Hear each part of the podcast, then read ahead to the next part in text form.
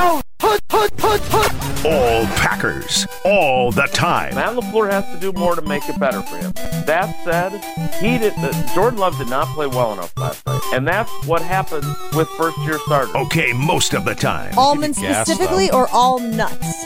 Well, these nuts, those nuts, whatever nuts work. It's Jason Wilde on Jen, Gabe, and Chewy. Brought to you by Boucher Automotive, with sixteen different new car brands and over thirty-five pre-owned brands to choose from. Boucher Automotive. We are driven by you. Also sponsored by Century Foods. Win two tickets to see Green Bay host Kansas City on Sunday, December third. Compliments of Century Foods. Find the weekly code on Century's Facebook or Instagram and enter to win. Always great to catch up with our friend and teammate Jason Wilde on everything Green Bay Packers related. Good morning, Jason. How's your Thursday going?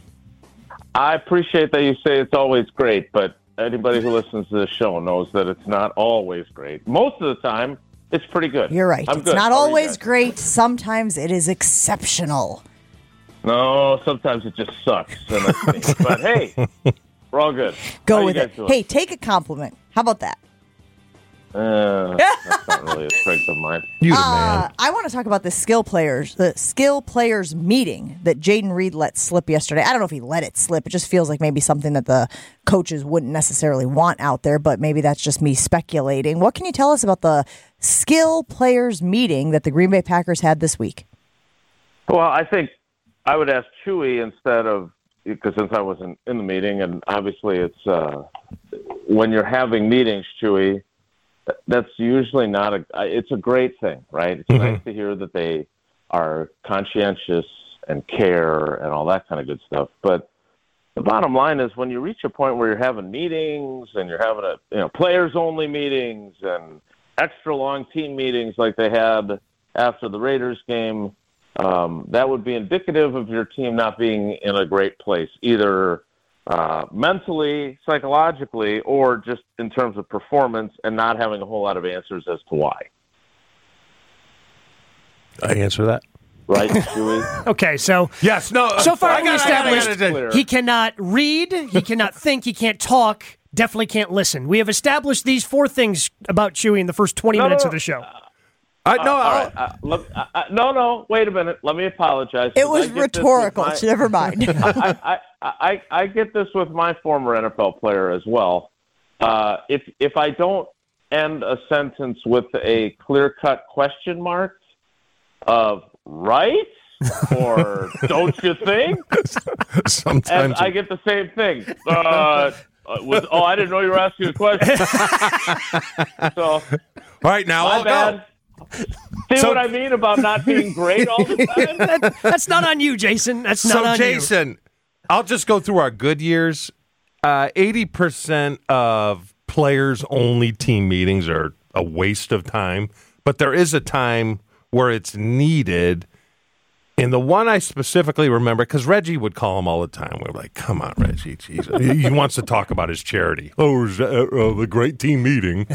Um, but it was after it was after we barely beat the Rams. Remember we were on that losing stretch? Yeah, Jason, we lose to, to Kansas City, we lose to Dallas, yeah. we're losing to the Rams at halftime.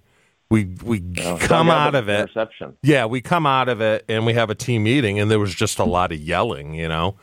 And it was more about guys buying in. You know, enough of the going out, enough of the not studying, enough of not being in the weight room. We need to run the table, and it and it worked out. My question is, Jason, who ran the meeting?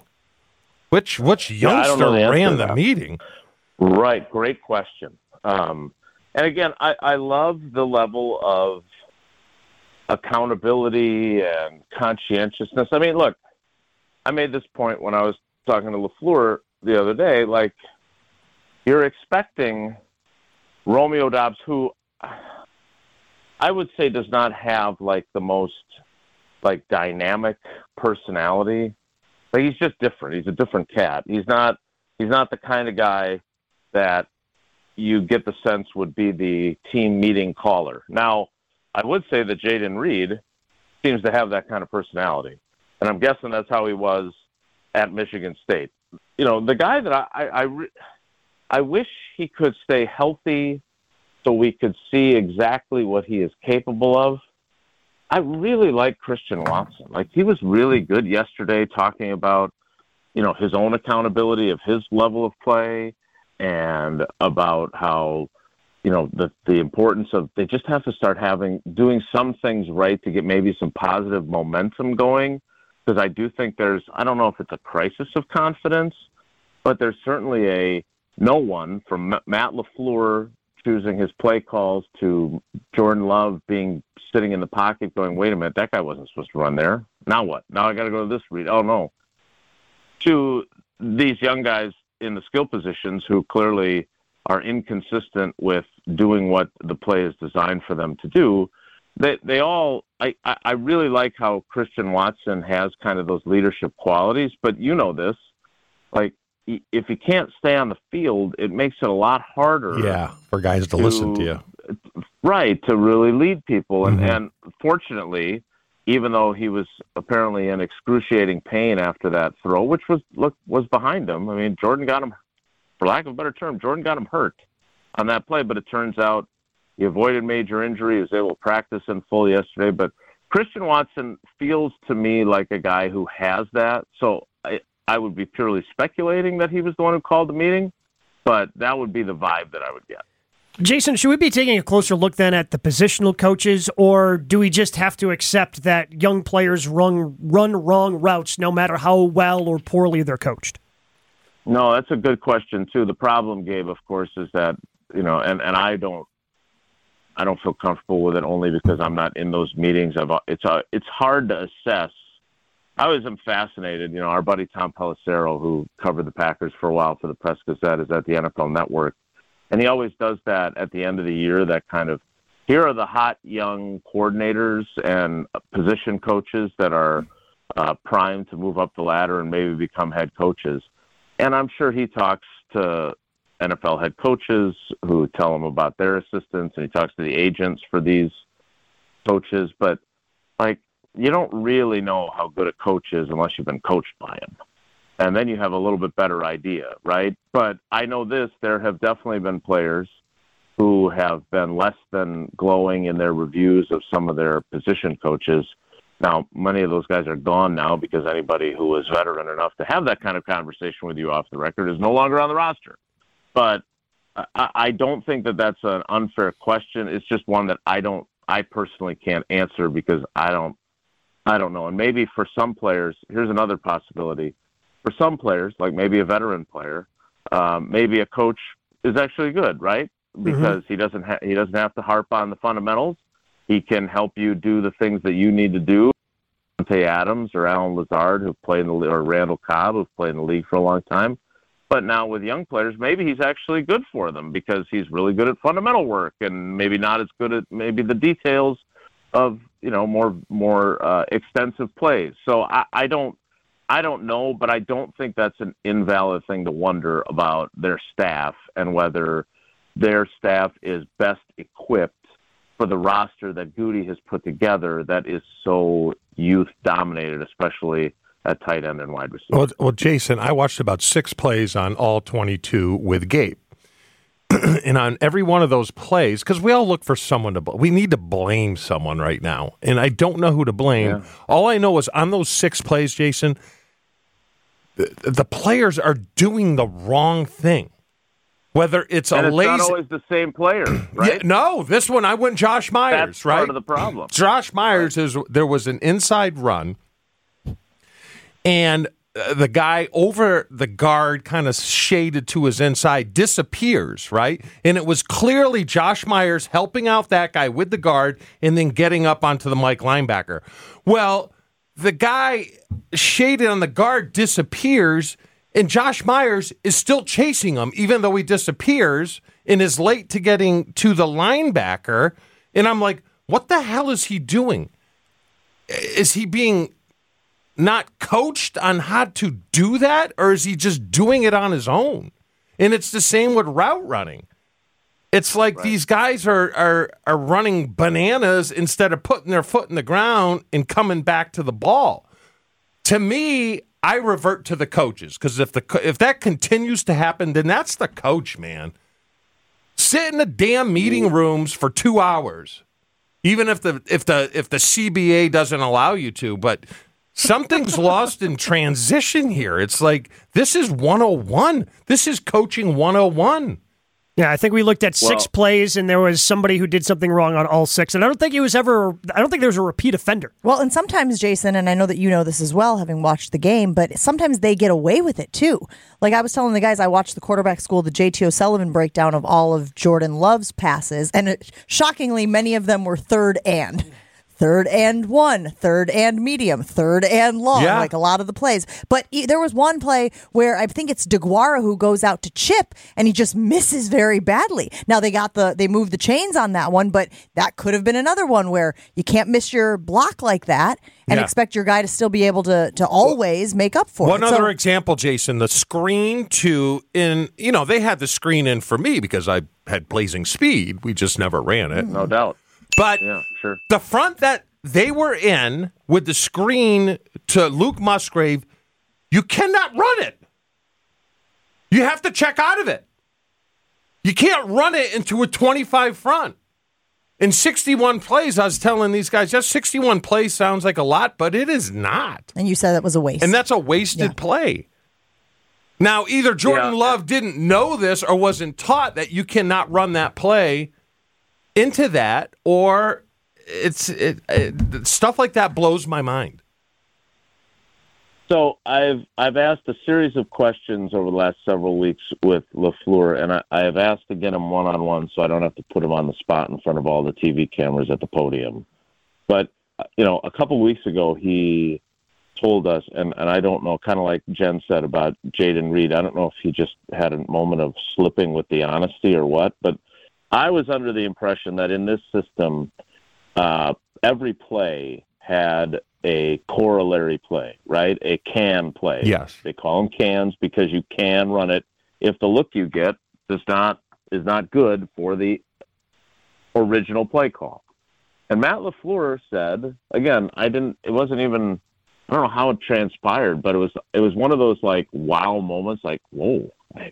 He said uh, most most plays in the offense do not have a can attached to them, which that if that's true, then that explains things like the Musgrave screen that you just talked about, mm-hmm. right? Because, yeah. and, and it also, without flat out saying it, tells us that with Jordan Love at quarterback, they have curtailed what he can and can't do at the line of scrimmage, either by not having can plays attached to it, or, I mean, he's not, he ain't doing with Rodgers where he just calls a completely different play. There's no way in God's green earth that's happening. But if they've curtailed, and that's what I want to get to with Matt, is if they've really dialed down the ability to change the play at the line of scrimmage, not to anything you want, but to a specific play that is attached to the original play call, that isn't it possible that that's part of the problem? And is that one of the things that maybe you need to take the training wheels off with Jordan Love because he's in year four? At the same time, are you also thinking, oh my God, if we do this and we have them changing the play at the line of scrimmage, we got guys that don't know what the hell they're doing on the original play. Yep. So imagine what a cluster, you know what, and it's that's the conversation that we change it at the line of scrimmage. That's the conversation Chew and I have been having, which is, is there too much or too little? Because Chewy was like, there's too much. There's too much for them to wrap their brains around. And I was like, I don't know. I feel like they have skimmed it down so much that there's too little mm-hmm. now. And it's too obvious for opposing defenses to be able to, ah, I've seen this. I know what they're running here. Yeah. They got nothing else coming out of it. It is simply is because there were several plays yeah. where the defense was all over the play immediately. And it was because when they get in that formation, they know exactly what they're running. We are over time, but I did want to ask you this, Jason, because for whatever reason, this bothered me yesterday. What does battling mean? Matt LaFleur says these guys are out there battling. Is battling just another way of saying they're trying? Yeah, they're trying hard. uh, uh, wait, where, get Bart Simpson's cake. At least you tried. Does that mean does that mean we have to throw it away if they lose to the Vikings on Sunday? Um, because when he says that the guys are battling out there, I'm going, isn't that the lowest co- like isn't that the least that they should be out there doing?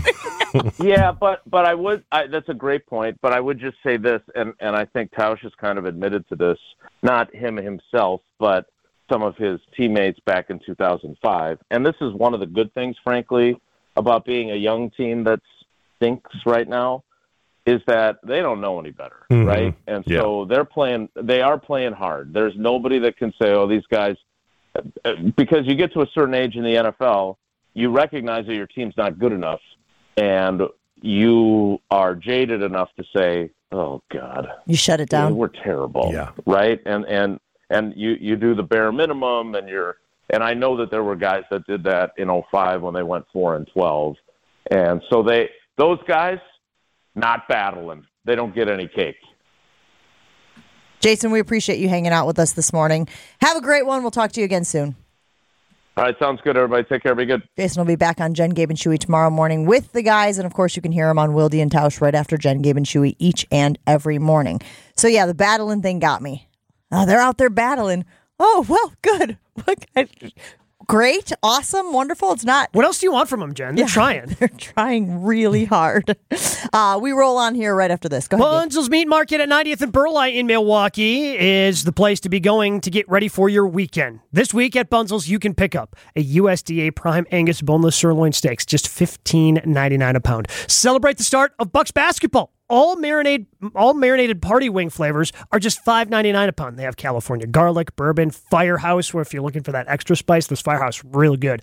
Louisiana Bayou and just your traditional buffalo. Boneless pork loin roasts are just five eighty-nine a pound. Bunzel's own burgundy pepper marinated flat iron steaks, twelve ninety-nine a pound. And U S D A choice Angus beef sirloin tri-tip roast, thirteen ninety-nine a pound. Stop by Bunzel's. You will not regret it. Get ready for your weekend with Bunzel's at ninetieth and Burleigh in Milwaukee, or visit bunzels dot com. This is Jen, Gabe, and Chewy. Did you know that I, fact, though? No, I didn't. You didn't know that fact? Is that just no. a fact, Brig? Yeah. I mean, that's what Chewy does. Chewy knows the most facts of anyone on the show. He also knows the most fiction. On ninety-four point five E S P N.